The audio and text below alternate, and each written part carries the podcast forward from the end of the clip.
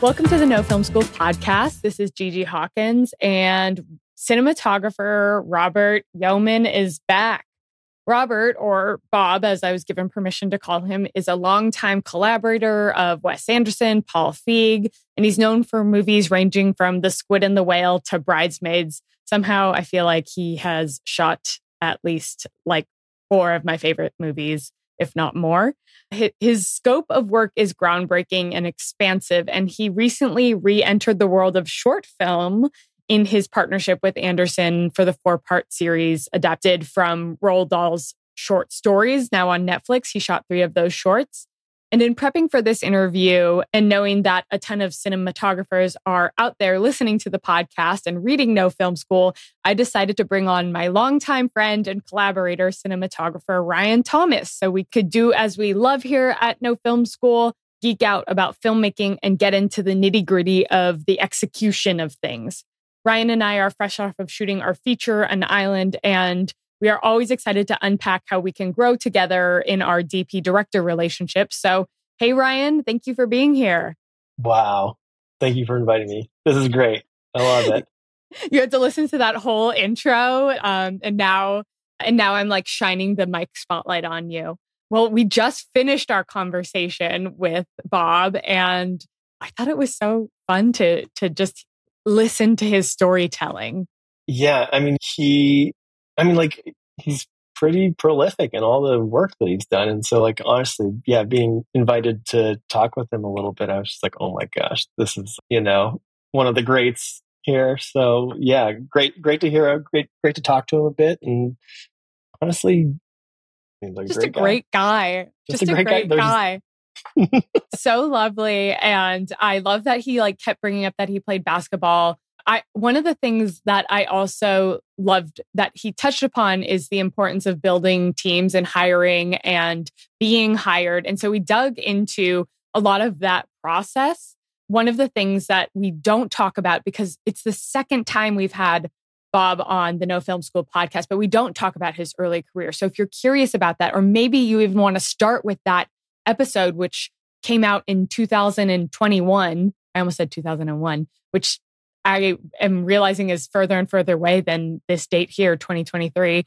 But I definitely recommend checking that out as this is almost a continuation of that conversation. What else stood out to you, and what else do you think our listeners will get from this episode?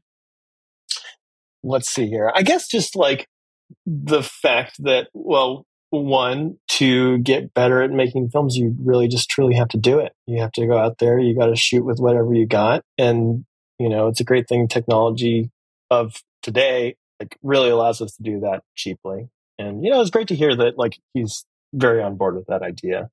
And I guess I don't know. I'm trying to think if there's anything else that that really stood out to me. I like it, it, really feels to me, at least from like, you know, his work with Wes and everything, just like how he uses very simple tools to do complicated things. I love that that's such a great place to leave it as we put our listeners into the interview. I feel like I'm like a claw picking them up and placing them into a conversation with one of the greats. So now our interview with Robert Yeoman.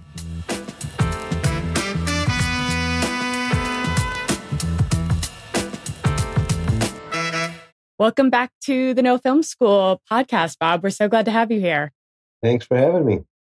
It feels like 2021 was not that long ago. And then I look at the work that you've done since then another feature, a series of short films. Congratulations on continuing to be so prolific. Well, well thanks very much. Pays the bills.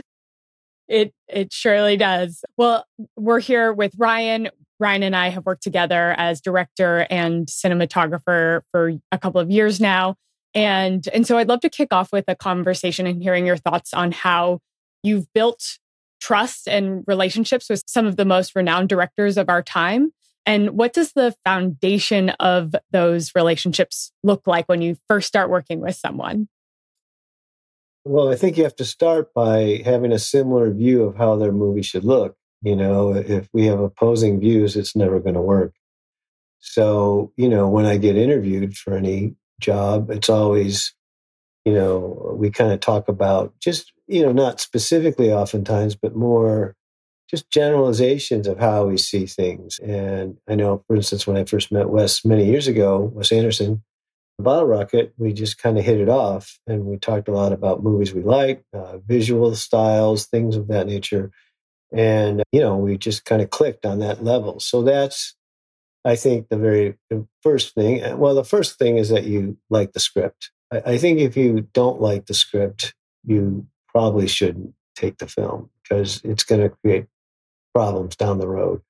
So that's the first thing I start with. And then obviously, you know, because you spend so much time with the director, you have to enjoy being around that person, you know, and, and, and if for some reason you just don't like the director, it, it could possibly work, but, you know, it gets a little sticky. So I genuinely really enjoy the directors I work with and enjoy having dinner with them, hanging out with them. And, you know, I think that's, it's a really kind of tight relationship. And it's important that the two of you really are on the same team. And my allegiance is always to the director, excuse me, you know, no matter what. So that's something that I really, you know, I always, the director's my best friend on the movie. So I'm, I'm there to serve the director as best I can. Um, I guess I'm kind of curious, you know, I- interviewing for a project, do you get much time to develop, you know, a personal relationship with the director to decide whether or not if this is a good fit for both of you? It's um, tricky because even in, in today's world, sometimes I live in Los Angeles and they might be in Europe, you know, or something. So it's on a Zoom. And the tricky thing about it is, you know, typically you, are on a Zoom for a half hour, maybe an hour, or an interview if it's in person. And then it, if they really decide they want to hire you, they often will ask for a second meeting. And, you know, I found that anybody can be really charming uh, in a half hour time period. Uh, but, you know, I, uh, one of the advantages of the internet is I then check out what they've done before and I look, you know, I go on IMDb and see if I happen to know another cinematographer who's worked with them or an AD or a production designer.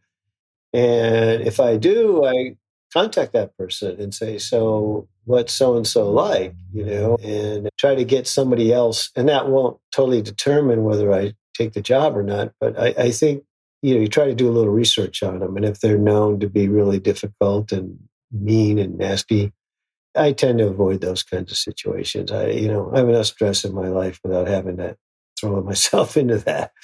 So, you know, I want to work with people who are are going to treat me reasonably well and listen to me and not, you know, try to bully me in any way or whatever. You know, so you know that those are kind of it. But it's difficult because you do you have a meeting and then possibly a second meeting, and in that time period, you have to decide because you know you're with this person for months at a time you know a lot of hours in the day and you know uh, I, I I love making films and but I want it to be a fun process, not a total stress out process. And you know, I've been in those situations before earlier in my career and I've gotten to a point in my life where I I don't want to be in that situation. So, you know, it, has got to be fun for all of us, and yet obviously do the work and do the best work. Right. So. We we do talk a lot on the podcast about creating a supportive, psychologically safe environment on set, and it. I love that you prioritize one enjoying the people that you're working with as people, as humans, in addition to the vision that they're creating. Is there any through line that you've seen with the directors that you've worked with where you have who have conti- have led built sets and built teams that are in crews that feel protected and are having fun and all working towards this vision even when the work is hard any through lines that you've noticed with working well, styles you know with wes uh, anderson you know we have a lot of the same people over the years and so you i will establish relationships with them as well and these people come from all over the world uh, Milena Canonero is Italian. She's our costume designer. And Adam Stockhausen is our designer. He lives in New York. And we have people from Germany, France, England, you know, Scotland, you know, our key grip Sanjay's from India. So we have a lot of the same faces. And uh, with Wes, it's kind of unique in that we all will frequently live in the same hotel and have dinner together every night. And it's more of a family kind of situation, which contrasts with how most movies are made, where you show up at the set in the morning and you work all day and then you get in your car and drive home and you don't see these people. And so it's a different kind of dynamic that happens on set because of this. And, and I think he likes to foster that. And, and that's kind of an unusual uh, way of working in today's world, you know, and, and he likes to choose locations that are typically kind of not close to where everybody lives. You know, like I know in, in Grand Budapest Hotel, we were in a town of Görlitz, which was two hours from Berlin. And so people who lived in Berlin could drive home on the weekends, and but then during the week they were stuck in Görlitz with us. Which you know, when I say stuck, I mean it was a great place to be. You know, and, yeah. and we all we all really I, I really loved Görlitz, and so did everybody else. You know, but for them, they did get an opportunity, the Germans, to go home. And the same in French Dispatch in France. We were in Angoulême, which was a really charming town and city but it was, you know, by speed train, I think it was an hour and a half, two hours to Paris. So again, the, the French crew could go home on the weekend and see their wife and kids or husbands and kids, as the case may be. So, you know, it, it, he likes to kind of take us out of your immediate comfort zone and establish that kind of uh, uh, situation so that everybody's concentrating more on the movie and less less distracted by you know the everyday life of your families. So you know so that, that's pretty much his his philosophy you know right and i can definitely resonate because we just shot our feature on an island in panama okay. and ha- we had to have the conversation brian was like well where will we put the the truck and I was like, "Oh, what do, what truck?" And I was like, "Well, there aren't any roads on the island that we're shooting on." So it was like a big bringing yeah, people outside like, of their comfort zone. okay, boats. Got it. No problem. Boats and wagons. We love boats and wagons. Ryan, did you have a question? Yeah, I do. You know, because I was reading a little bit about Asteroid City and, like, you know, I found something about how you guys had brought on a theatrical lighting designer for the play sequences. Yeah. And, you know, it kind of ties into what you're talking about now, because I, I guess I was just kind of curious, like, you know, how do you, is there anything and it's like, what's your process for like interviewing people and making sure that they're going to be a good fit for this, you know, kind of like family world that Wes is trying to create? Yeah, well, because most of the crew lives in Europe again, and I live here in LA, I, I do Zooms with them. And, you know, I've, I, first of all, I, I the production will have the CVs of, say, five gaffers or four gaffers in France or Germany or wherever and I'll look at the CVs. And then if I happen to know a, a DOP that has worked with those people, I contact them. And I find cinematographers are pretty open. And I know when people contact me, uh, I'm not going to recommend somebody who I, I, don't think is a good fit, you know. And so, you know, we have a kind of a bond that way. And uh, so I contact, and if that doesn't isn't the case, I, I interview. I, I narrow it down to maybe two or three guys. And, you know, I get on a Zoom with them and, you know, because I've seen their movies, so I know what they're capable of doing, but it's more of a, a personal get to know you kind of thing. Are you married? Do you have kids? Are you, uh, we call it football in American soccer. Are you a football fan? My, I'm a big football fan because my son's a soccer player. And, uh, you know, who's your team? And, what do you like to do on your time off? And do you have any pets? And, you know, I mean, I just, anything to just engage them and try to get to know them as people. And because again, I'm going to be spending with an AC or a gaffer or a key grip or dolly grip.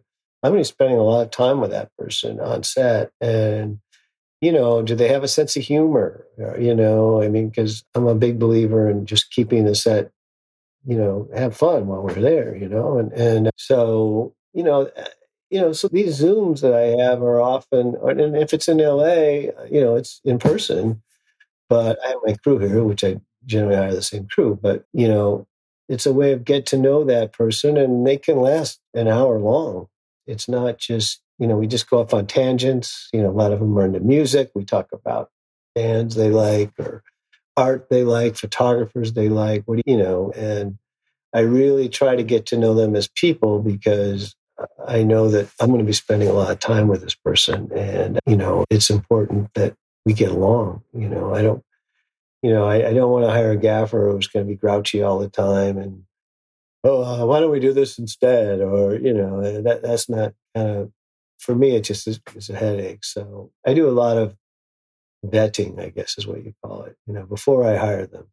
But then I always check them out with the local because usually, you know, if we're getting in another country, there's a local producer, and I'll call that person and just say, "Hey, I'm thinking about hiring, you know, this person, and what, what's your experience with this person, and is this a good fit for our movie?" And you know, there the producers are protecting themselves as well because you don't want someone who's going to fight with production all the time. You know, and then I'm dragged in the middle of these fights between, you know, a crew member and the production. And I, I don't want to deal with that, you know. And so I want to make sure that the production is also saying, yeah, these people are good. So, you know, it's a process that I go through, but I can honestly say, you know, it's almost always works, you know. And if for some reason we were in a situation once where we had someone who didn't really fit in and we fired him.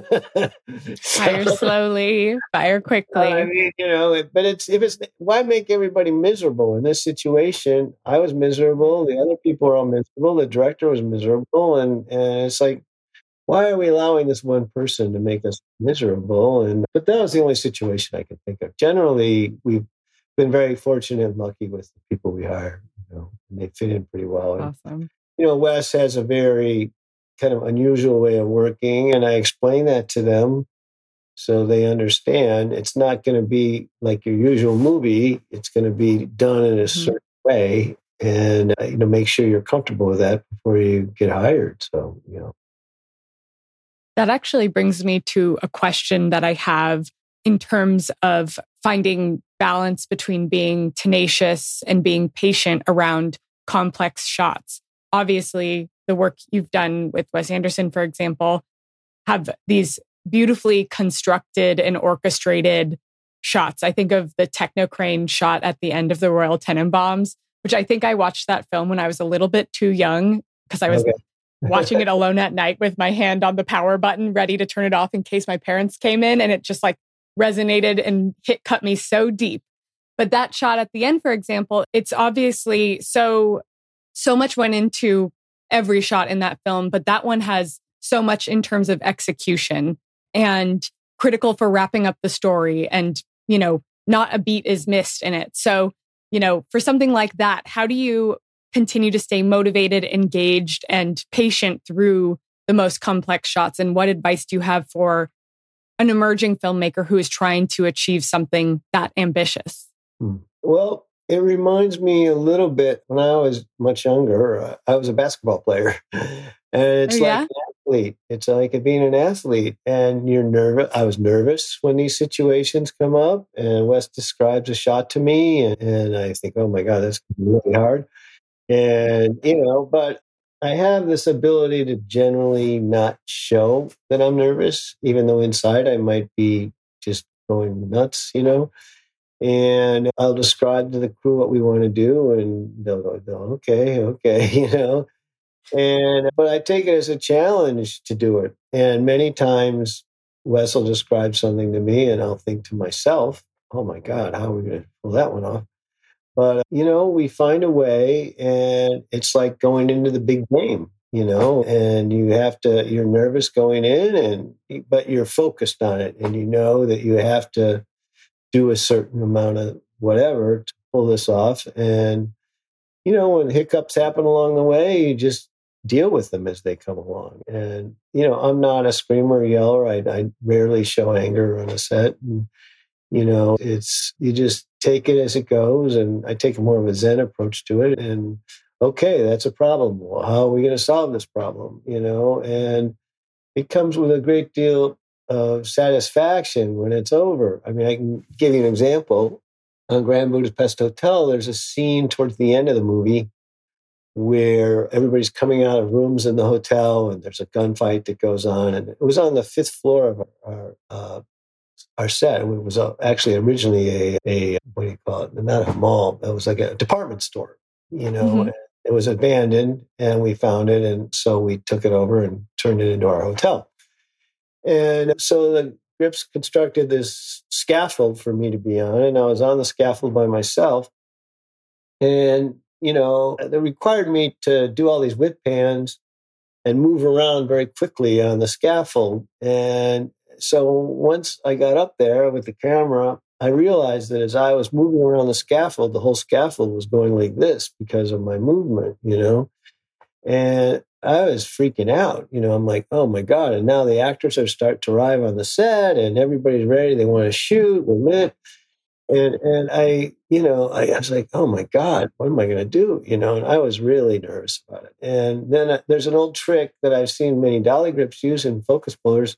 They put a laser pointer, attach it to the head of the camera, and I just pointed at the ground, and I made little X's one, two, three, four, five, six, and then I just stood there and I operated the camera without moving, and just and I capped the eyepiece because we shoot film, and I would just hit the X's with the panhandle at the right moments because I had to do it.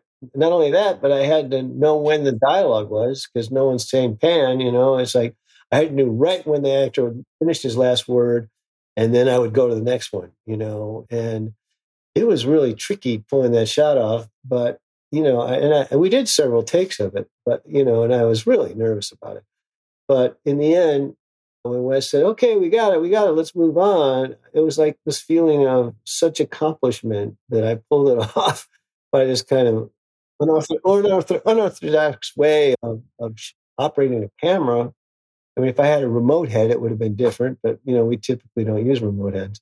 So it just was a way of dealing with it in a very uh, pressurized situation with everybody there and pulling it off. So I, I remember this the sense of relief and you know the I pulled it off you know after that and so um, that was one extreme example but many examples that were were you know I know this is going to be difficult to to do and you know we just I have a great team around me that helps me and you know the the grips and the gaffer and the electricians and so they and focus pullers, obviously, and everyone kind of pitches in and helps, gives me ideas, and we figure it out. You know, and knock on wood, you know, we always manage to do that. But you know, the time will come when we, maybe we can't. I don't know. Hopefully not. I have a few questions actually, kind of relate to that. You know, it, it's kind of funny because I mean, I started doing film probably 2008 or so. And so, you know, pretty much my whole career has been digital. Like, you know, film has not really, you know, I've been on a couple sets here and there where we shot film, but not much. And so, you know, a lot of them like, oh, thinking about like, for example, the, the optical viewfinder, how, you know, you're just capping it off. And with all of these complicated movements, do you oftentimes like for those complicated shots, or do you have an onboard monitor? That you're using so that you can uh, get a little bit away from camera? Yes, we do have an onboard monitor. And there are occasions when I'll use it. I, I can remember on uh, Darjeeling Limited, we were on a real train that we were shooting, and the compartments were like the size of a large closet. And we had one particular shot where uh, it was a dolly move and a boom up and a boom down. And it was we were so tight we were always up against the walls and you know it was a really difficult shot to pull off and i actually had two monitors because one started very low the camera started very low and then it went way up high and then i had to make a whip pan over there so i had a monitor you know for the first move up and then when i made the whip pan i had to go to another monitor because i was trapped against the wall and i couldn't you know get stand up to put my eye up there. So we actually used two monitors. It was one of the most difficult, again, one of the most difficult shots I've ever done. And uh, trains moving, you know, and the dolly grip, Sanjay was pushing the dolly and he was worried because sometimes it lurches and then I would be trapped behind the dolly and smashed into the wall. And, you know, it was tricky. It was tricky. And, and uh, my focus puller had hands full too. So the three of us were in the, you know, again, it's the three of us and the boom guy and Wes in this tiny little compartment, and they're ducking in the background, so they're not in the shot. And it was a real, and all three of us, when it was over, we just looked at each other. I remember, like, oh my God, you know, yeah, I'll never forget that one. And I think we were all kind of pushed to our limit as far as pulling that one off, for sure. Yeah, I didn't did not expect the answer to be yes, and sometimes even two monitors. So Well, that's I know pretty specific, but great nonetheless. I guess the other thing too was just like you know like I, I feel like I watched one shot. Maybe it was. I'm not sure if it was from Asteroid City or if it was from one of the the shorts, but just that there were a lot of like camera moves that you know might not be exactly motivated by some sort of like character's movement in the scene. Yeah. And so just like, you know, I feel like myself as a DP, I, you know, I'm always like, oh, great, there's some character movement that'll tell me when I should start panning. But, uh, you know, when it's like, oh, it needs to be on this line, like, I don't know, are you doing a lot of rehearsals? Are you looking at sides? Like, is there. Uh, I have to kind of learn, and Sanjay, who push pushes the dolly, eh, we have to kind of know the script because, uh, you know, there were certain times in Asteroid City, for instance, where a ca- character would move to the side and then we'd pan over, you know, and rather than following him is, is what you're describing, which normally you would just, you know, you'd pan with him as he goes, you know. But sometimes they would move and then we'd pan, you know, and that was coming from Wes. And I felt he felt it gave it some sort of energy and some sort of almost randomness visually that why that- Disorientation. yeah. And it's like, whoa, you know, now they're pairing, you know. So I I understand what you're saying, but that was something that he kind of thought up. And, you know, he'd say, I, I don't want you, because I, I naturally would start panning when they would move over there. And he said, oh, just wait till they get there and then pan. I said, okay. You know, and uh, so that was all coming from him. And it was a, a stylistic choice that he made. And, you know, again, my, my dolly grip Sanjay also is the same way. I mean, he, you know, he's trained to move the camera with the actors, and and sometimes we would delay the move, or you know, just to get that kind of effect. So, you know, you know. I'd love to talk about the evolution of style. We're we're obviously in speaking a lot to your work with Wes, but specifically moving into Asteroid City and then this series of Roald Dahl shorts, which Yeah. took me by surprise by how much they viscerally reminded me of reading the shorts as a kid and growing up reading so much Roald Dahl. So when you're working on a newer project with the director, um, establishing an evolving look and style between your dynamic, what do those conversations look like? And how do you, as the cinematographer, like to help shape that vision? Well, I, you know, we, you know, just to get off Wes because I talk a lot about him a lot, but you know, uh, I'll, I'll talk about Love and Mercy, for instance, which was a movie I did with Bill Pohlad, and it was about Brian Wilson and the Beach Boys, and you know, it was a movie that was takes place in the '60s and the '80s, basically, and so we were very eager to differentiate visually those two time periods, and you know, obviously the producers had budgeted digital, but I felt like because they lived, the Beach Boys lived in an analog world, we should, and I felt it would better reflect visually that time period, you know, and not to say that you can't do that with a digital camera, but I just felt it would be better. And, and then I took it one step further.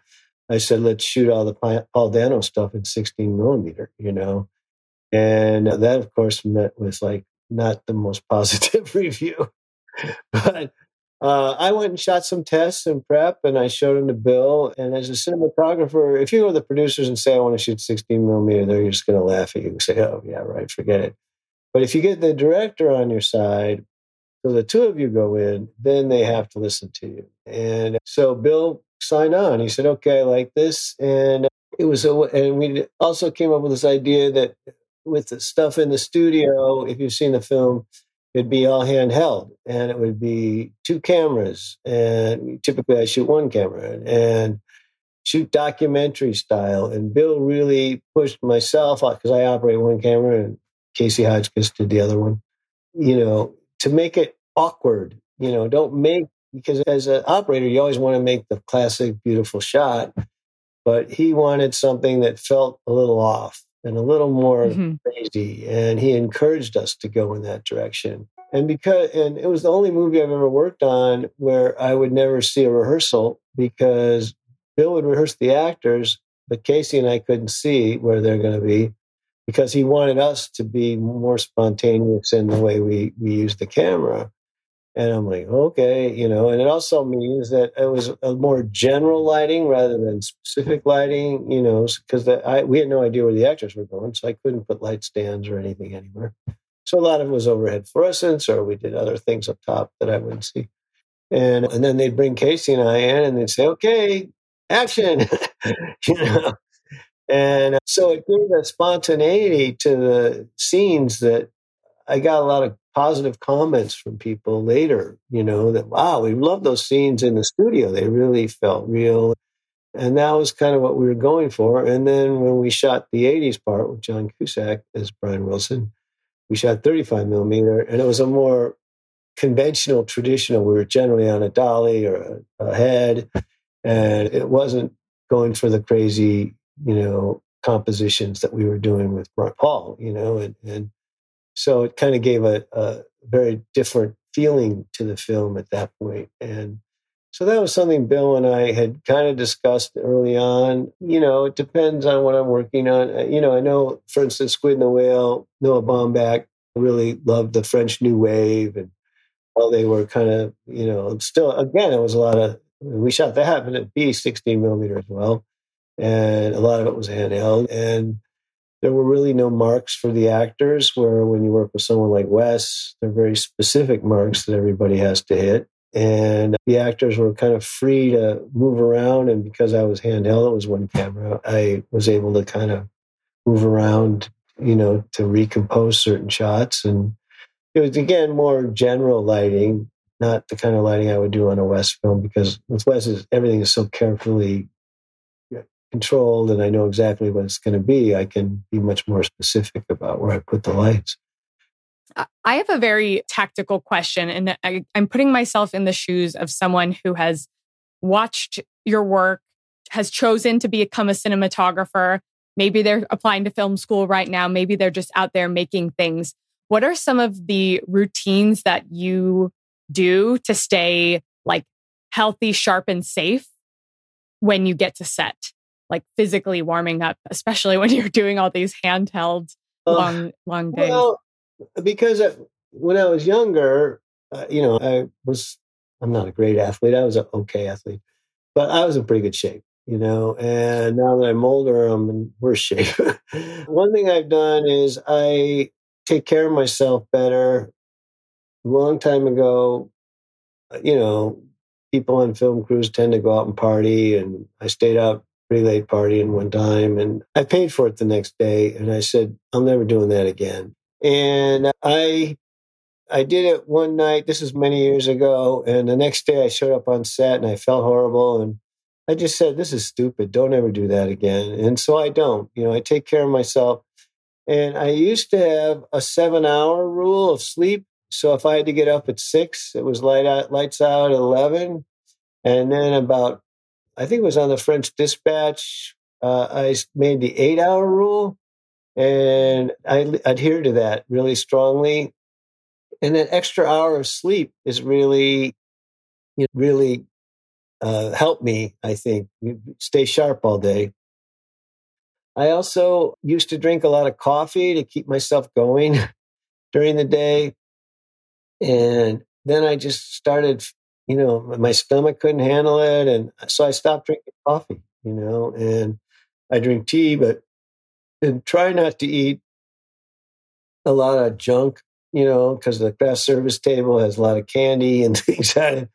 you know, you eat a candy you think, oh, for the next half hour, you feel supercharged, but then you really pay for it later. So I try to eat healthier, you know, and avoid the candy and the sweets and get sleep and just don't stay out late, you know, drinking or doing things like that, you know. And so, you know, and, and I do ride my bike as I've gotten older. I don't play basketball anymore, but you know, I try to stay semi fit and I'm lucky because I'm just naturally very thin and, you know, I don't have those kinds of issues. So, but yeah, it's a good reminder for our listeners, like the that your body is what will carry you through on set and carry you through in those hard times to pull off, you know, whatever shot. But like, it's so easy to almost dismiss that, especially when you're in the crunch of filming.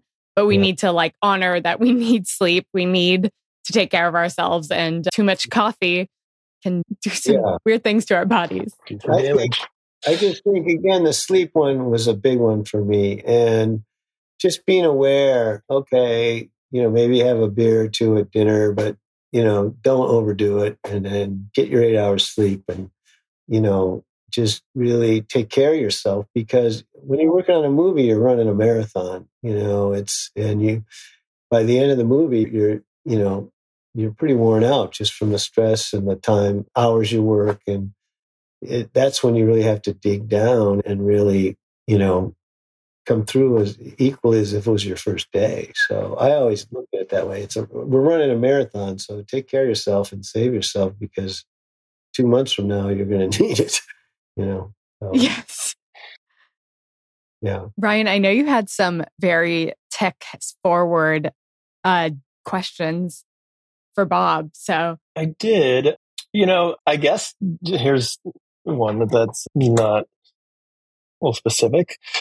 I, you know, I tried to read a couple articles just about Asteroid City, you know, before before this, and I just saw some things about how you know you guys would like to split the focus amongst two actors. Yeah, you know, something like that, where you know you would be trying to hold, you know, hold the focus between the two. And I guess like you know, I'm think again, I'm thinking like, you know, the, the, digital tools that I have, I, I can just stop down and, and I can see on the monitor, you know, oh, okay, it's going to be now they're both, both in focus. I have enough stop to do it. I guess I'm curious, like, do you, is your AC using something like the PCAM app or something like that to, for, to help you guys to figure out, you know, what stop you have to be at in order to hold everybody? Yes, exactly that. And, you know, Wes will come to me early on in the day and say, I have someone very close to camera and someone way back there, and I want to make sure they're both in focus. So I huddle with my AC and say, okay, what does it take? And he has his apps that he looks at, and you know, it's usually like an 11 or something like Yeah, sure. You know, and, you know, in Asteroid City, because so much of it was out in the desert during the day, you know, we shoot film, which is ASA 200 it yeah, sure. wasn't a problem for us to have those deep stops.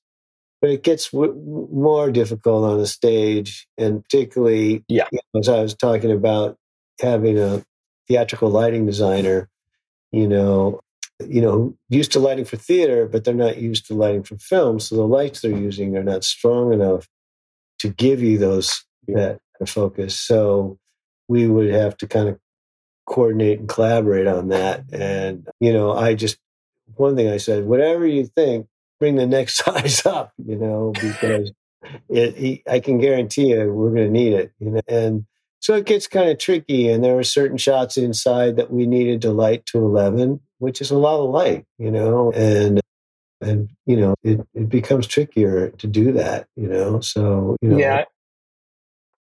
Ahead. I feel like Wes is not really a big split diopter kind of person, no, right? Like you would never, you would not use that. That's not a solution. Yeah, yeah. that's what I figured. We just, I mean, typically we're on wider lenses, so that might help us a little bit. You know, we shoot like the spherical, a lot of 21, 25 millimeters, you know, so that helps us a little bit. But at the same time, you know, even those lenses, when you have to do such a broad split, it can require a lot of light. And how to do that, you know, it's something that I think younger cinematographers who have grown up on digital, and don't get me wrong, I love digital cameras, I shoot them all the time, but they, eh, they're so sensitive to light. You can walk into a restaurant or just rooms and add maybe one light for your star or something and, and work a lot with existing light in a lot of situations. And because I came up in film, it was a different animal. And so you learn to light differently a little bit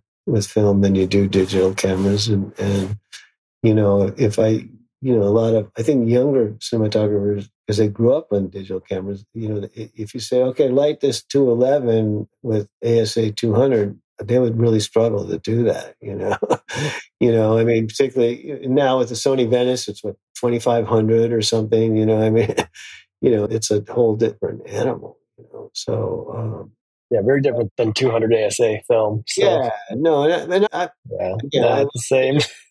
I do. I shoot Alexas all the time, and they're beautiful, but it's different animals. And I, I remember years ago, I interviewed Raoul Coutard, who was a French cinematographer who shot Contempt, a lot of the Godard movies and a lot of the Truffaut movies, and he was telling me when color film came in, it was like ASA 25. And so this required a tremendous amount of light, you know, and then they got it to 50. And he said when they got it to ASA 100, they were like dancing in the streets. They were so happy, you know, and oh, wow, we got ASA 100 film now. This is great, you know, and, you know, to the kids shooting these digital cameras, if it, you put the ASA at 100, they'd be like, oh my God, you know, that's like prehistoric, you know. Uh, but that's how film has kind of evolved over the years, and you know, it's just a different, a little bit different style of lighting. I think.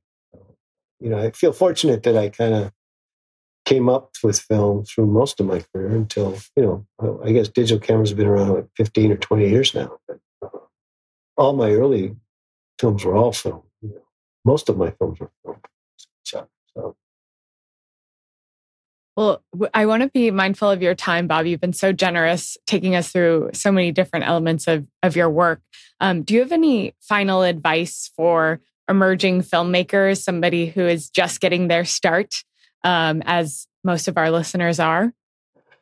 I would say go out and shoot stuff. And even with, it doesn't matter if it's your iPhone, you know? And I think one of the kind of advantages uh, that the kids today had over us when, I was young. Uh, we had to shoot film, which was expensive. You had to rent a camera, you had to buy the film, you had to pay the lab costs. And now, you know, like we have the Canon 5D here, we have all kinds of uh, digital cameras that we shoot with. And, you know, just go out and shoot. That doesn't matter what it is. Or, you know, get a couple of your friends and, you know, go in the room and turn off the lights and just shoot with the window light. You know, like this, my room right now is just there's a window over there, and and that's all that's lighting me. You know, and just learn about lighting. And if you can afford like one of the digital cam SLRs, I mean, they're I think they're like twenty five hundred bucks or three grand or something. You know, I know that's a lot of money to people, but and you can learn just how to shoot, and and then if you can edit them, that's even better because uh, you know, I started working in an editing room, and and as a cinematographer, you have to know, you know, how it's going to be put together, and and it's never edited exactly how I think it's going to be, but I have an idea, and that helps you to shoot because in a lot of ways I shoot for the cutting room, you know, and think about what the editor is going to be doing. Because if you shoot a bunch of stuff that doesn't cut together, you know, then you, you kind of you know destroyed the whole idea. And so shoot as much as you can edit it yourself and you'll learn a lot you know i think. And uh you know that's my advice. And even like when my daughter was started we shot a little film on the iphone you know and there's this we had this little story about my son who was a little young, very young back then and he gets on a train and he loses his parents and you know he ends up he ends up downtown in the train station. And, you know, I knew that if we had a regular camera and we're shooting on a, on a train, you know, people would stop us and, what are you doing? You know, but because we were shooting on the iPhone, you know, no one even noticed us. You know, we even got, you know, shots without my son in them, you know, just people sitting on the train and stuff, and no one noticed it and it turned out pretty well, you know. Eh, you know, and this was a film we did years and years ago, you know, when she was a student. And and then she edited it together on her computer, you know. And I think you learn a lot that doing that and just study lighting and sometimes go and you know if you like a movie if you have it you know whether you're streaming or whatever turn the sound off and just look at the movie without the sound and, and just look at what they're doing with the camera and with the lighting. And I think that's a really good way of learning as well. Because, you know, so often you're kind of just swept up in the story and the dialogue and the performances, and, which is a good thing. That's what you want to happen. But at the same time, if you just really kind of want to concentrate on the, you know, the cinematography or the editing, I mean, that's, it's a really good thing to do. Just turn the sound off and look, oh, okay, they got that shot. And, and then think about it later. Okay, these were the shots that they got for that scene. Because I've learned that the blocking of the actors has such an impact on, on how you decide to shoot as well, you know. So, and, you know, directors will all block their actors differently. So I try to get involved in that as much as I can, you know, but at the same time, I don't want to interfere with their process. So, you know, well, this th- those are my such tips. great advice.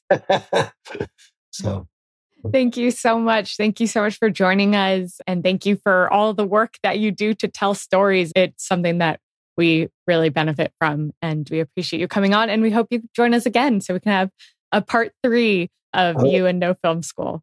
All right. Well, yeah. Thank you, Bob.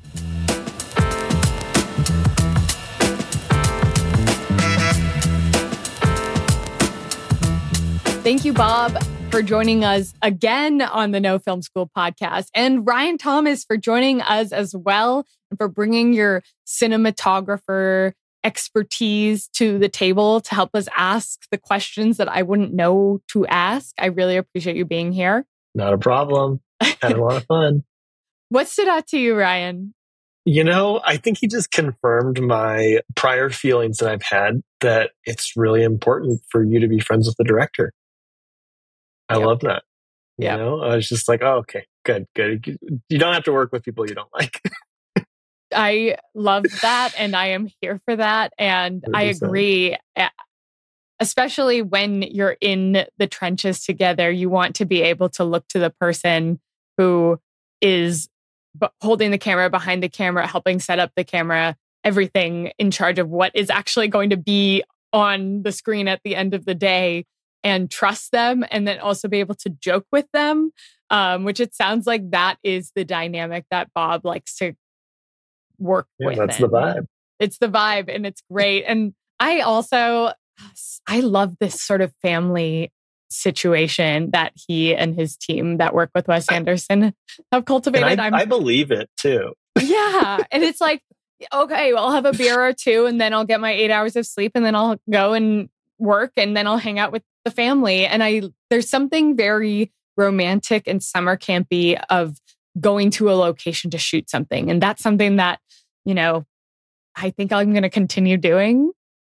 Sorry. And also owning it because there is something about bringing people together to make something that's really special. Um, and I love that he loves that. I love that you love that. And how could you not love it? it? It makes sense. How could you not? And I want to say thank you to our listeners for tuning in. Uh, you can like, rate, and subscribe to No Film School anywhere you can listen to podcasts. You can also follow us on social media at No Film School. You can get a ton more Robert D. Yeoman content on the No Film School website. We are always geeking out about him. He's amazing. And you can also let us know what you thought of this episode, podcast at nofilmschool.com. We'd love to hear from you. We love to hear what you want to hear more of. And we love to hear how you're doing because what we're doing is really hard. And we appreciate you. Thank you for listening.